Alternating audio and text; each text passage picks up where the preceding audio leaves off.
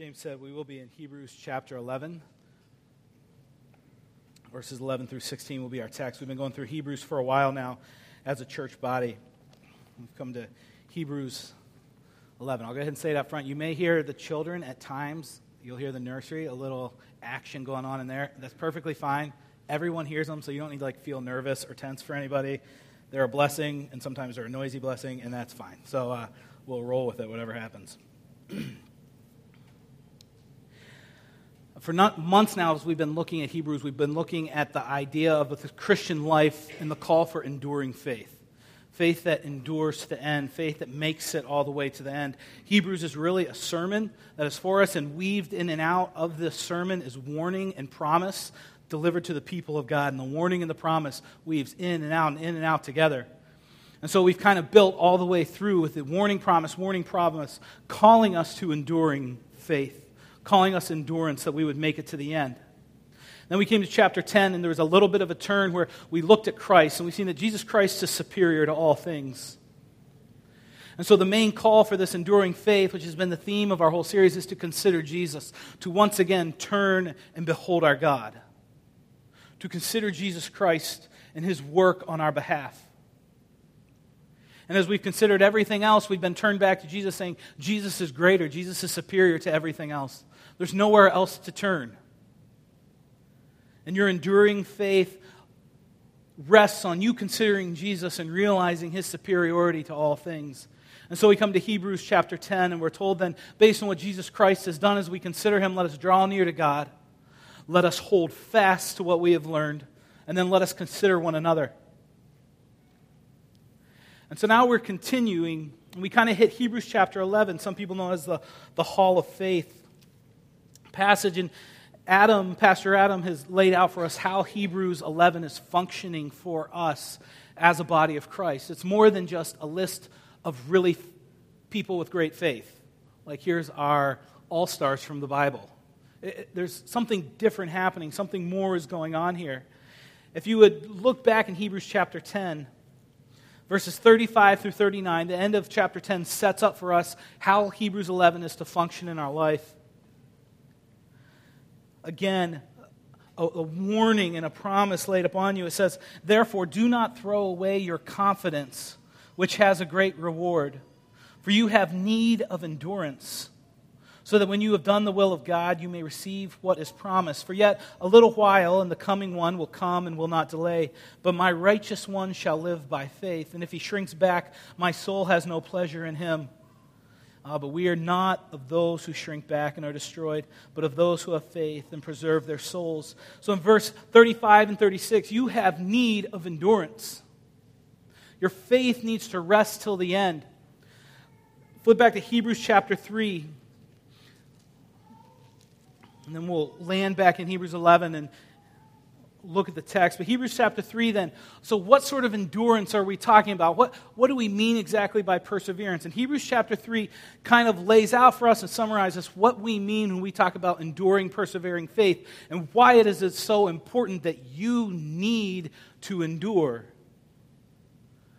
In that beautiful way that chapter 10 ends. And we know better things of you. You will. Genuine faith will endure.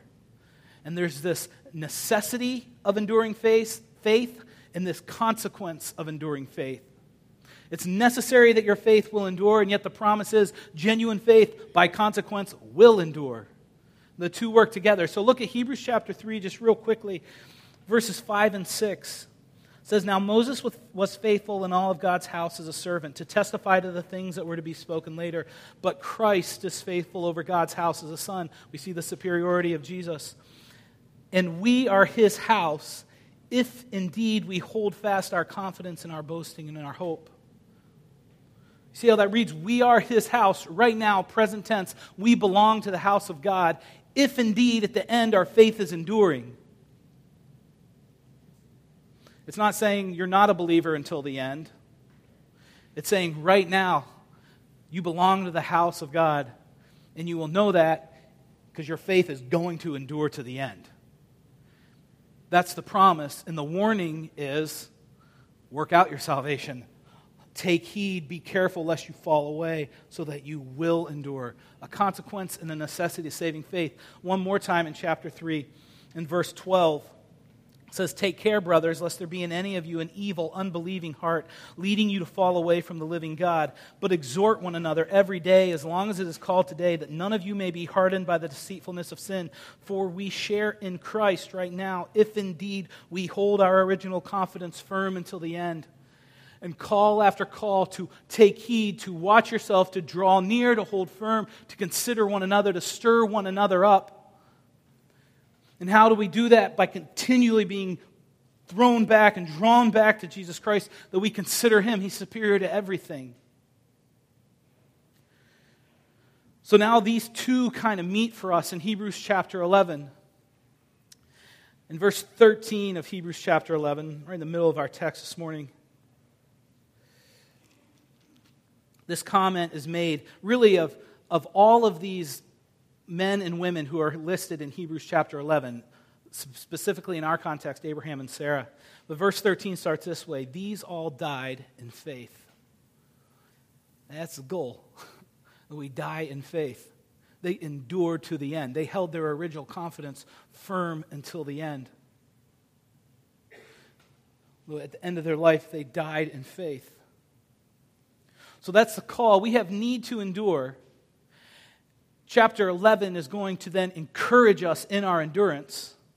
Chapter 12 will tell us, now considering them, let us likewise lay, away, lay aside every weight that will easily beset us. Look to Jesus Christ.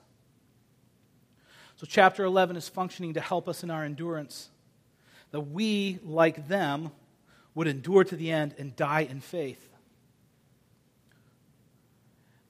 So, one more introductory comment before we jump into it. So, how, does, how then do Abraham and Sarah and Noah and Moses, all of these people you're going to look at, is it like a list of heroes for us? Who's the hero of Hebrews chapter 11? Jesus, yes. That's always the right answer, right? From Sunday school on, just say Jesus if you don't know, and that's the right answer. Or some Sunday school class, I'm going to mess up the story now, but they were describing a squirrel the, the teacher was, and like, this little animal, I guess it's not, and who knows what this animal is? And kid's like, Jesus! That was the answer. It's always the right answer.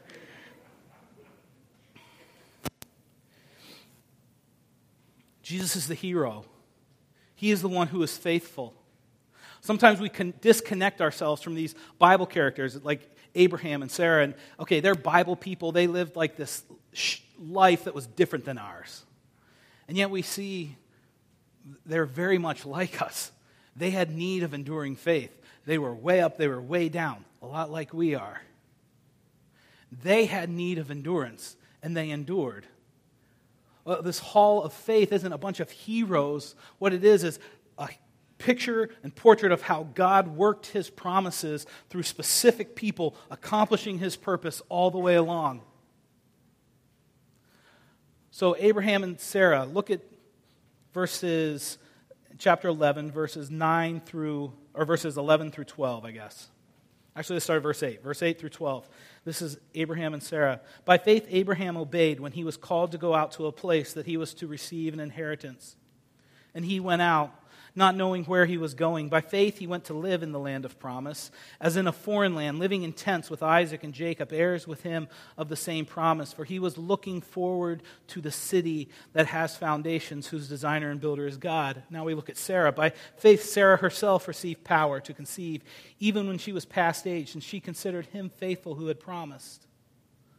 Therefore, from one man, him as good as dead, were, bo- were born descendants, as many as the stars of heaven, and as many as, un- many as the innumerable grains of sand by the seashore. So you look back in Genesis and you see the promise. God, in Genesis chapter 12, comes and he visits Abraham and he calls him from his homeland and tells him to go. Abraham, not really knowing where he is going. And you see this incredible step of faith. He goes, not knowing where he is going. You think, wow, that guy's not like us. I mean, that was like different. But later in chapter 12, he's already like faltering in his faith, afraid that someone might, you know, kill him for his wife. He pretends that Sarah, his wife, is his sister and says, Here, you can have her. Let me go, basically. That's paraphrase. It happens again, twice. Are we like, okay, how did this guy sneak into the hall of faith, right? And then it continues. You know, then they move forward. You're in 13, 14. You have now this conflict growing between Lot and Abraham. Now his family is starting to have these disagreements, and Lot takes his family, and they end up in Sodom and Gomorrah, and they're committed this evil. And God is gracious to Lot, and his wife and his children uh, are perish with the city. You're like, okay, I mean, how, how is this by faith, Abraham? And now the covenant is made. In, in chapter 15, God tells Abraham, I'm, I'm going to give you a son. And he's already pretty old. And after several years of waiting, Abraham's lacking faith. So instead of going in Sarah, he goes into a servant of Sarah's, and he has a son. That wasn't the promise. And now we come to chapter 17, and God visits him again. And Abraham's an old man at this point, and Sarah is an older lady. I gotta be careful I say it, right? Um, and Sarah has been barren. She's infertile. She hasn't, she's not able to have children. God tells Abraham, It's going to happen. I'm going to give you a son. And Abraham laughs, and it seems more like not laughing in the face of God, but just kind of that you don't really know how to respond. I'm an old man. She's an older lady. She can't have kids, and she's way past the age of having kids. And then Sarah finds out what was said, and Sarah laughs more in a mockery way. like, yeah, right. And God comes to her and says, Did you laugh? And she immediately realizes that was the wrong response. No, I didn't. Somewhere in there, God worked in her heart, and by faith, then we get to Hebrews 11, and it says, By faith, she had the power to conceive. That's a faithful, gracious, forgiving God. Abraham and Sarah, they're like you and me. Moments of really good faith, then a need to watch ourselves, a need to endure, and a need for others to come around us.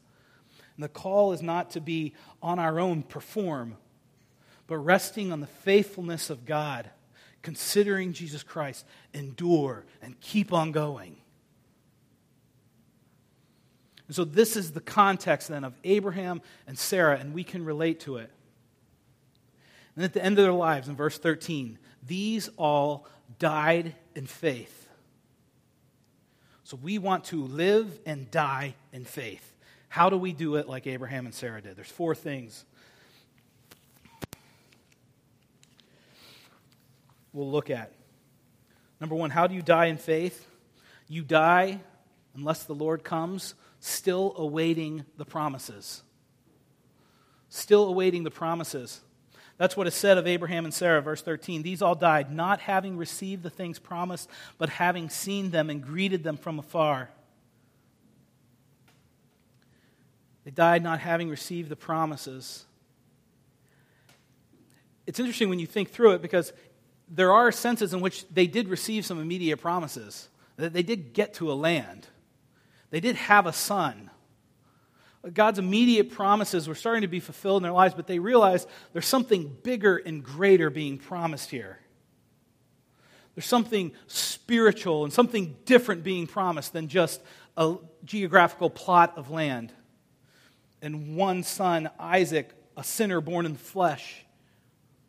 Something greater is being promised.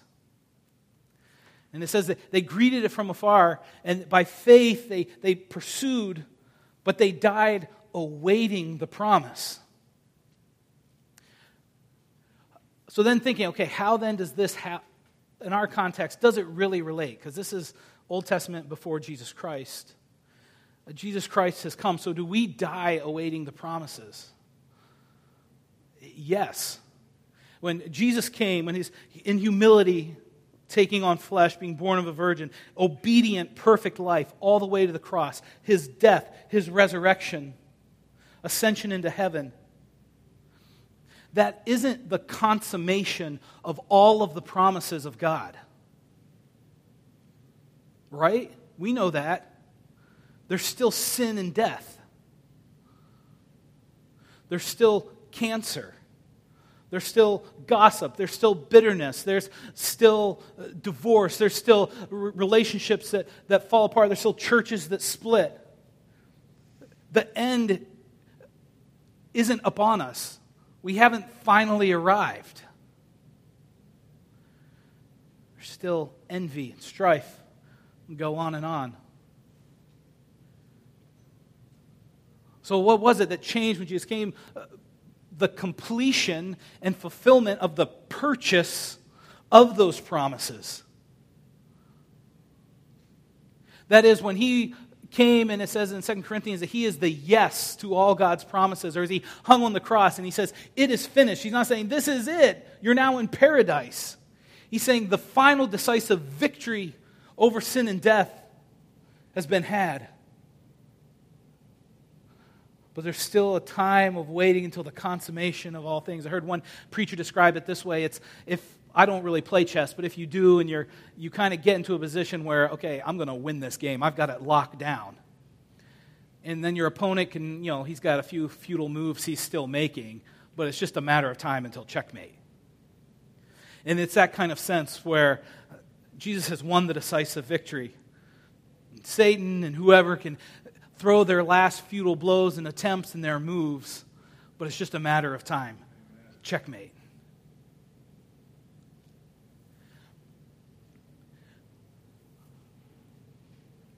So, yes, we die in faith if we die awaiting the promises. Romans 8:23 tells us that we groan inwardly with that kind of longing for the awaiting. Uh, this should be an encouragement for us. I think sometimes we, we come to Christ, we believe we have like this great momentous moment, and life continues to happen. And it's like, I thought things were going to be like real different for me now. Like I, the, all the promises were made. I received them. I accepted the promises. I, like, isn't everything going to change? And we can look around and think, you know, they seem to be joyful and happy and things working out. My life is like still really difficult and really ugly at times. And it's just hard. Uh, like, I, I considered Christ, I put my trust in Him. Why is it still, why is everything so difficult for me still? And there can be this overwhelming discouragement that somehow you're not doing something right because, you know, they seem to be getting along fine. It worked for them, but it's not working for you.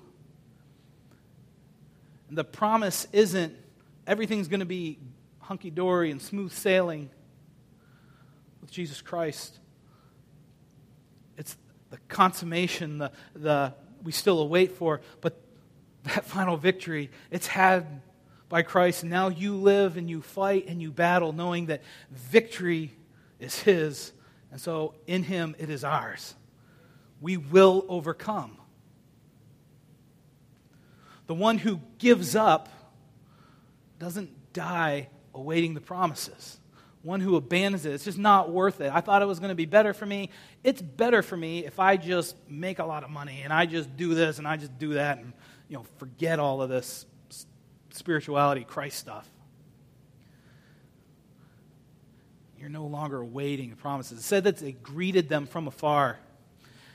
I went to a seminary in Virginia Beach, and we're near a naval, a naval base, big naval air station. So there's always aircraft carriers going in and out. One of the cool things was when these would return uh, to the bay, they come into the bay, and the news would show it. All of these families with these little kids and their dads or their moms have been out on the ship for you know, six months, a year, however long. They've been gone a long time. And it kind of shows it from afar, like the planes would fly off first, and they kind of make this, you know, big production of it and go back, and um, you kind of see the ship coming. It has the idea of there it is. I greet it from afar. It's just into view. I see it. It's real. They've gone out. They've accomplished. They've, they've whatever it is that they've done. Now they're safely here and they're coming back, and I greet them from afar. And it's not. I'm not able to embrace it yet. It's not totally here, but I see it. Not an exact illustration, but kind of help. That greeting it from afar, it's, it's done. It's, I see it and it's real. And that's how they died, awaiting it, greeting it from afar with faith. That idea of longing and desire, greeting it from afar, awaiting the promises of God. Don't abandon the hope just because it's still really difficult. Don't abandon your faith. The call is for endurance. Secondly, to die in faith means that you are a sojourner on earth. verse 13, it continues on. I'll start at the beginning. In these all died in faith, not having received the things promised, but having seen them and greeted them from afar, and having acknowledged that they were strangers and exiles on earth. For people who speak thus make it clear they are seeking a homeland. Sojourners on earth, the life of faith is the life of the sojourner and the exile. It's a life not feeling totally at home here, that you serve a king who is so different from a so different than what happens here that it has shaped your values and your allegiance differently than everything that's around you in the age that is passing away. You never feel totally at home here as a sojourner. The Bible speaks often of the Christian living kind of in this dual age. Christ has come, and there's the age to come has been set up on us. We are kingdom people, yet we're living in the age that is passing away. And living in that, as Philippians lays out, our citizenship is in heaven, yet we're living in this earth that is passing away. And there is a definite rub there, living as a sojourner. It's the Old Testament, it describes the patriarchs that way. In Psalm 39, it describes David as talking. You think, okay, anyone who like is totally at home here on the earth. He's a king, he's got all this wealth, wealth and riches, he's this awesome warrior. Psalm 39, 12, he says, Hear my prayer, O Lord, and give ear to my cry. Hold not your peace at my tears, for I am a sojourner with you, a guest like all of my fathers. Language continues in the New Testament. Philippians 3:20 we just mentioned it our citizenship is in heaven from which also we eagerly wait for a savior the Lord Jesus Christ. 1 Peter 2:11 beloved I urge you as aliens and strangers to abstain from fleshly lusts which wage war against the soul. Look at verse 9 in Hebrews chapter 11 and you'll see what what is being said here. So Abraham was promised this land and told to go. In verse 9, it says, By faith he went and he lived in the land of promise. But he still did it as a foreigner, as in a foreign land, living in tents with Isaac and Jacob, heirs of the same promise.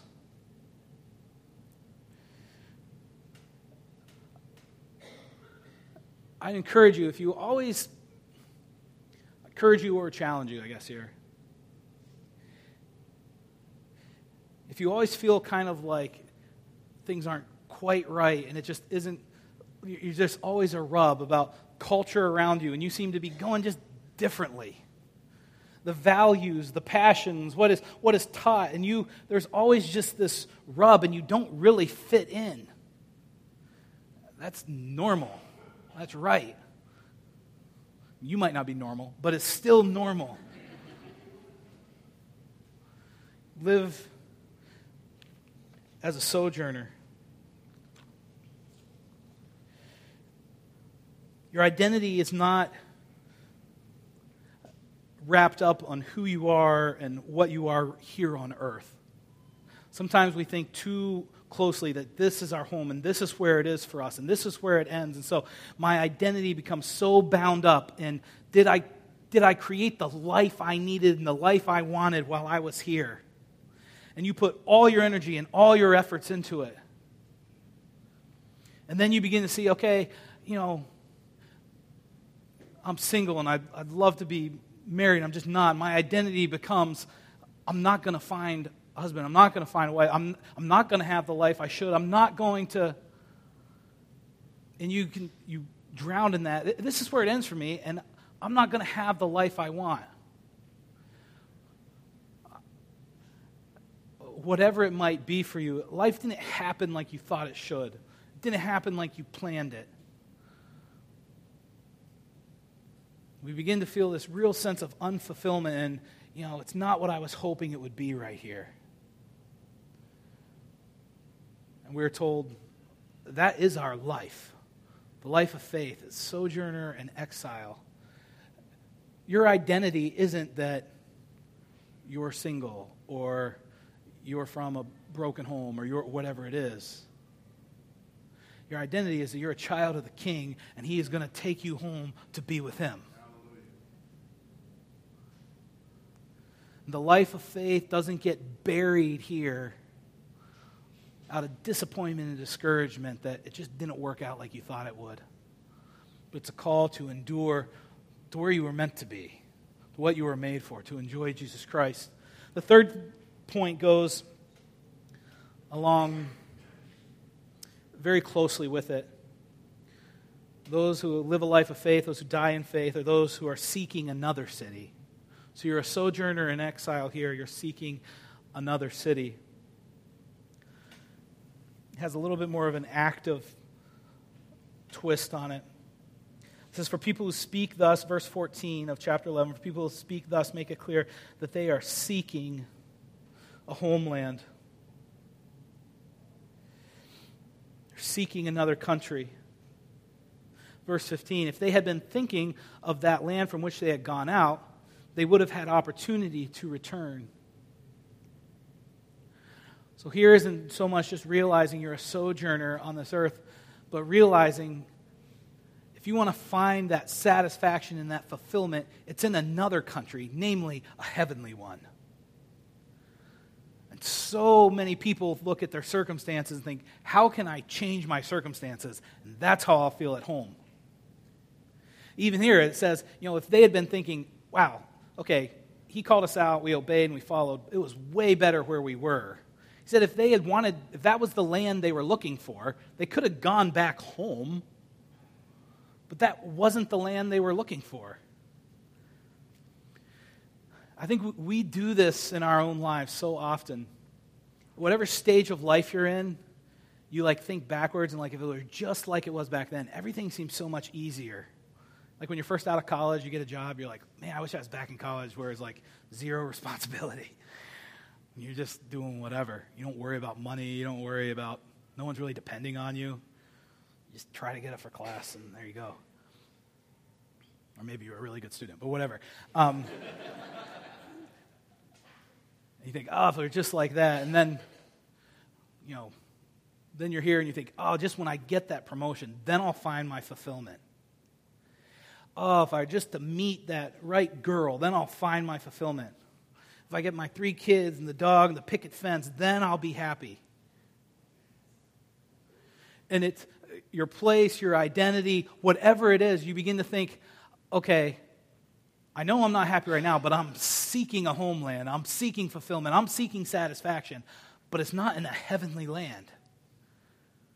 It's always tied up. If I could just, if that relationship was just different, if, if I could just get this person back, if I could just overcome this one thing, if, if I just had a little more, you know, financial stability, if my life was easier, that's what I'm seeking. Just a less stressful, easier life. We begin to seek fulfillment some other place on earth. And he says, if that's what they were looking for, they could have done it. They could have gone back from where they came. But they were seeking, awaiting the promises, seeking a homeland. So, you know what? It could, the story could be different. It could be Abraham went back and he died stress free. He wouldn't have died in faith. It's going to be your goal that you die in financial stability. That you die with that picture of the house that you want. That you die, whatever it is. They died still awaiting the promises. I know there's, there's people, it's, it's touched our family, people who, who struggle with infertility, and that can be a long battle for people. And I think the encouragement is both ways. If that's something that never happens for you, that your happiness and your joy and your satisfaction is still bound up in the promise you're awaiting, which is Christ. Does that flatten it out and mean that it's just going to be like, don't even worry about it. No, life is still difficult. Emotions are still heavily invested. I'm not pretending it's not real. But the reality is, Sarah had that child at 100 years old. And you know what? She still died awaiting the promise. She still was seeking satisfaction. Lord may bless you and bring you that child or, or bring you that relationship or, or give you that job or whatever. And you know what? It's still not the best life is going to get for you. You're still awaiting a homeland. And a faith that endures doesn't invest and dig down deep in making life something here besides pursuing God. It's not about your financial stability. It's not about just your family. It's not about whatever. Life is still pursuing God. Another thing with this idea of seeking that faith is not fundamentally a matter of performance. It's not a, a checklist of things to avoid and things to do. It's not a performance based idea that the bigger your performance, the more faith you had, or the more faith you get, or whatever it might be.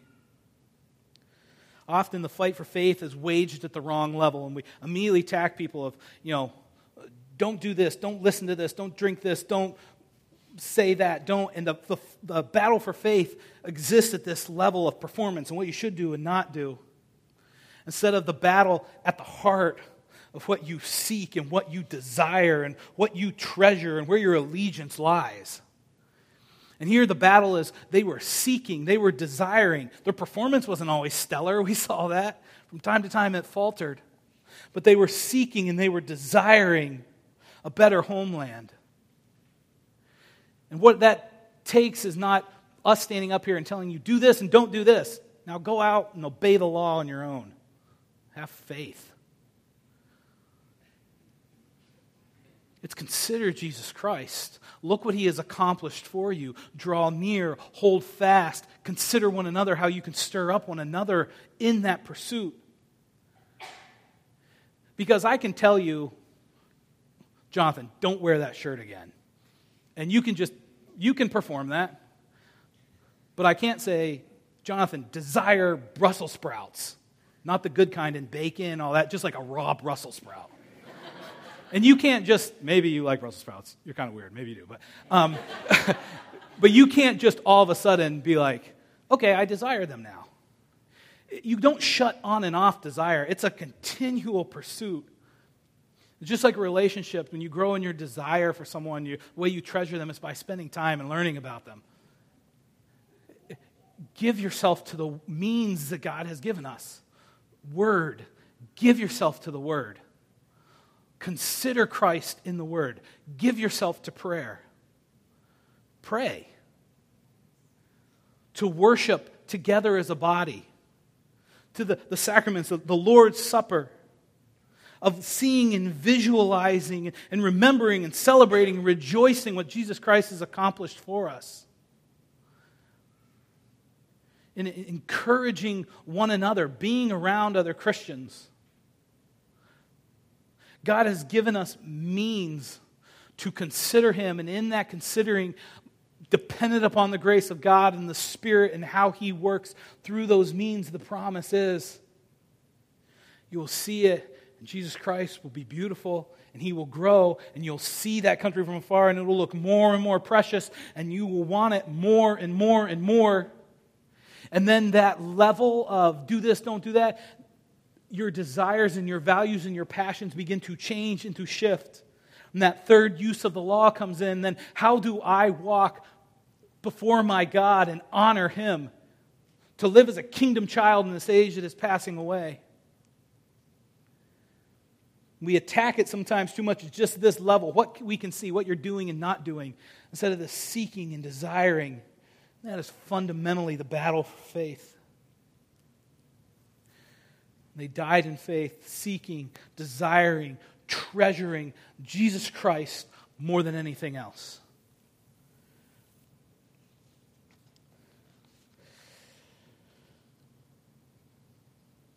And then our last one. This is a crazy verse. Verse 16, but as it is, they desire a better country. That is a heavenly one. Therefore, God is not ashamed to be called their God, for he has prepared for them a city. We'll end here with just a couple thoughts on this. Not ashamed to be called their God. That's kind of a unique uh, wording in Scripture. Don't you want God to be not ashamed to be called your God? Here are your options. God isn't a God who makes shameful decisions and choices. He doesn't sit up in heaven, you know, feeling sheepish, like, ooh, I'm a little ashamed of that person. you know, he doesn't operate that way. He's not a shameful God making shameful decisions and regretting them later. He is either unashamed to be your God or he is not your God. Those are our two options. So we obviously want him to be not ashamed to be called our God. How do we get that? Thankfully, the text gives us two reasons if you look one before and one after. We'll look at the one after first. It says, As it is, they desire a better country, that is a heavenly one. Therefore, God is not ashamed to be God, called their God, for he has prepared for them a city. So, why is he not ashamed to be called their God? Because he's prepared for them a city. Here's what that's saying God's not ashamed to be called their God because what he has done for you. It's what God has accomplished for you. It isn't, wow, you put on a great performance. That was a really good message. I'm not ashamed to be called that guy's God. He doesn't operate that way. It's not some performance or some merit that you, you do something spectacular. Now he's unashamed to be your God. That's the beauty of it. He's unashamed to be called your God because he has done something awesome for you. He's prepared for you a heavenly city. He's been faithful to his promise. He has sent Jesus Christ to accomplish what you could not accomplish. A passageway to presence with, to be in the presence of God and not be obliterated for your sin. He's made that possible. He's unashamed to be your God for that reason. Now let's look backwards and we'll see the other one. Verse 16 again. But as it is, they desire a better country, that is a heavenly one. Therefore, so what is the outcome? God is not ashamed to be called their God. So it's because God's prepared for them a city, and secondly, because they desire it. So here it is. God's unashamed to be called their God because he has done something awesome for them, and they love it, and they want it, and they desire it over everything else. You see what's happening here? There's never like a pat on the back for us, like great performance. It's God has done something great, and you live in such a way that communicates it is more valuable and more to be pursued and more to be treasured, and I am awaiting it. And I am giving it my allegiance, and my time and my energy isn't to create a better life now, but it is to pursue God and as you do that, the value and the worth and the glory of God is seen brighter and brighter and shown in your actions and your decisions and the awkward rub you have with this world that is passing away. And these weird decisions that get made, like in our text. Next, Abraham raising a knife over his son Isaac. Who does that? Of Noah building an ark out in the wilderness, in the desert Sarah buying diapers when she's 100 years old because a baby, I guess, is coming. You start living differently because God has accomplished and promised, been faithful to his promise, and done something great for us. And we look at it and we want it and desire it and seek it and give our time and allegiance to that over everything else. and then you don't pat yourself on the back for it. It's not like desire is a thing that, you know, it's like hunger. It's not like if you're hungry, it's like, wow, good job. You're hungry. You really accomplished something. You know, like a Chipotle burrito sitting there. Like the chicken, got the sour cream, guacamole. It's 11:30. I shouldn't be doing this, but uh, you know, you got that burrito sitting there, and you look at it and get hungry. No one's coming up saying, "Good job on getting hungry." It's you know, the praise is going to the burrito. You just want it. and that's what's happening here. Not to be trite, but now God has created something beautiful. He's called you to it, made a way for you to get there, and you treasure it and desire it. And no one's like, good job desiring it. It's, no, that only makes sense. And God has given you that faith and the endurance then. And that city is amazing. The city that awaits, there is no cancer, there is no sadness, there is no gossip. And the call is that we would be more satisfied to treasure Jesus Christ and to pursue that than to satisfy ourselves with a drug right now. To pursue that and give ourselves to it than satisfy ourselves with that juicy bit of gossip right now. Letting that really good zinger you got, just let it fly because it's going to gut deep. That's satisfying, right? In your flesh, you know it is. Natalie smiling, she knows. but what's more satisfying? God, what He has to offer, what He has called us to do. So ultimately, this level of faith isn't do this, don't do that. It's consider Jesus Christ. Give your allegiance to it. Don't put down roots so far that you try to find all your meaning and satisfaction and something right now, just having a, a better life. Your best life now. No, it's not. It's later. And that's the promise of the text those who die in faith. Give yourself to the means by which God creates that desire and grows it the word, prayer, fellowship. All right, let's have a word of prayer. God, we thank you for your word. We pray that we would be those who endure hold our confidence firm until the end. Lord, that we would, with the saints who have gone before, be strengthened. If we need to be encouraged in our situation right now, that it just seems really terrible, and this is not what we were wanting for our life. Lord, something so beautiful awaits us. Whether we get what it is we desire right now or not, we will get a taste of the heavenly land. Lord, and we might not die financially stable, and we might not die stress free, and we might not die with all of the relationships we want in the exact order we want them.